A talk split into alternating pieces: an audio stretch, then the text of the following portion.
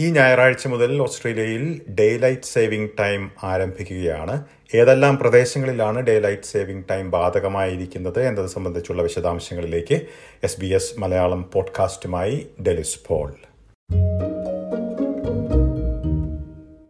ഓസ്ട്രേലിയയിൽ daylight saving October ആദ്യ ഞായറാഴ്ച തുടങ്ങും.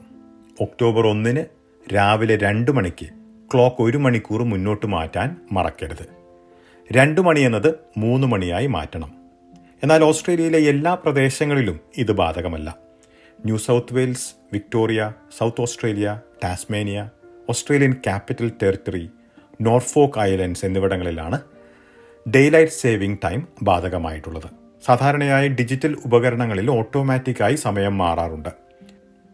Queensland Northern Territory Western Australia Christmas Island Cocos Islands എന്നിവിടങ്ങളിൽ ഇത് ബാധകമല്ല. അതുകൊണ്ട് തന്നെ സമയവും മാറ്റേണ്ടതില്ല.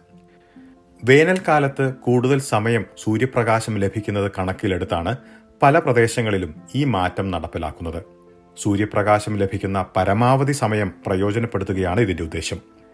ഡേലൈറ്റ് സേവിംഗ് സമയം അവസാനിക്കുന്നത് ഏപ്രിൽ മാസത്തിലെ ആദ്യ ഞായറാഴ്ചയാണ്. രണ്ടായിരത്തി ഇരുപത്തിനാല് ഏപ്രിൽ ഏഴിന് ക്ലോക്കിന്റെ സൂചി ഒരു മണിക്കൂർ പുറകിലേക്ക് മാറ്റുകയാണ് വേണ്ടത്.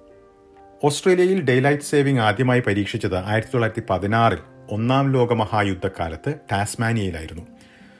ഊർജത്തിന്റെ ഉപയോഗം കുറയ്ക്കുക എന്നതായിരുന്നു ഇതിന്റെ ഉദ്ദേശം. ഇതിന് പിന്നാലെ തന്നെ രാജ്യത്തിന്റെ എല്ലാ ഭാഗത്തും ഈ പദ്ധതി നടപ്പിലാക്കി പക്ഷേ ആയിരത്തി തൊള്ളായിരത്തി പതിനെട്ടിൽ പിൻവലിക്കുകയും ചെയ്തു. പിന്നീട് വീണ്ടും താൽക്കാലികമായി രണ്ടാം ലോക മഹായുദ്ധക്കാലത്ത് ഇത് നടപ്പിലാക്കി. പിന്നീട് ആയിരത്തി തൊള്ളായിരത്തി അറുപത്തി ഏഴിലാണ് ടാസ്മാനിയയിൽ വീണ്ടും ഈ പദ്ധതി നടപ്പിലാക്കുന്നത്. ആയിരത്തി തൊള്ളായിരത്തി എഴുപത്തി ഒന്നിൽ വിക്ടോറിയയിലും ന്യൂ സൗത്ത് വെയിൽസിലും സൗത്ത് ഓസ്ട്രേലിയയിലും ക്വീൻസ്ലൻഡിലും ഡേലൈറ്റ് സേവിംഗ് ടൈം വീണ്ടും ആരംഭിച്ചു. എന്നാൽ ക്വീൻസ്ലൻഡിൽ ആയിരത്തി തൊള്ളായിരത്തി എഴുപത്തി രണ്ടിൽ പിൻവലിക്കുകയും ചെയ്തു. ഡേലൈറ്റ് സേവിംഗ് ടൈം എന്ന ആശയം ആദ്യമായി മുന്നോട്ട് വെച്ച വ്യക്തി ന്യൂസിലൻഡുകാരനായ എന്റമോളജിസ്റ്റ് ജോർജ് ഹഡ്സൺ എന്നാണ് അറിയപ്പെടുന്നത്. എന്നാൽ ഒരു രാജ്യത്തുടനീളം ഈ പദ്ധതി നടപ്പിലാക്കുന്നത് ആയിരത്തി തൊള്ളായിരത്തി പതിനാറിൽ ഒന്നാം ലോക മഹായുദ്ധകാലത്താണ്. ജർമ്മനിയിലായിരുന്നു ഇത്. പൊതുവിൽ ഭൂമധ്യരേഖയ്ക്ക് അല്ലെങ്കിൽ ഇക്വേറ്ററിന് അടുത്തു കിടക്കുന്ന രാജ്യങ്ങളിൽ ഡേലൈറ്റ് സേവിംഗ് ടൈം എന്ന മാറ്റത്തിന് വലിയൊരു പ്രസക്തി കാണുന്നില്ല.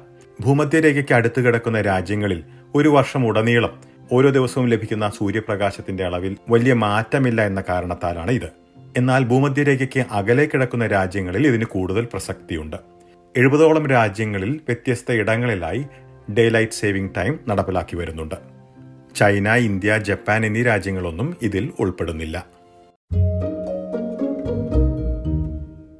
ഡേ ലൈറ്റ് സേവിംഗ് ടൈം ഈ ഞായറാഴ്ച മുതൽ ആരംഭിക്കുന്ന കാര്യങ്ങളാണ് ഈ പോഡ്കാസ്റ്റിൽ പരിശോധിച്ചത്. ഓസ്ട്രേലിയയിലെ ചില പ്രദേശങ്ങളിൽ മാത്രമാണ് ഇത് ബാധകമായിട്ടുള്ളത്. സമാനമായിട്ടുള്ള നിരവധി റിപ്പോർട്ടുകൾ എസ് ബി എസ് മലയാളത്തിന്റെ വെബ്സൈറ്റിലും ഫേസ്ബുക്ക് പേജിലും ലഭ്യമാണ്. കൂടാതെ S B S audio app Apple podcast Google Play Spotify എന്നിവയിലും കേൾക്കാവുന്നതാണ്. ഇന്നത്തെ പോഡ്കാസ്റ്റ് അവതരിപ്പിച്ചത് ഡെലിസ് പോൾ.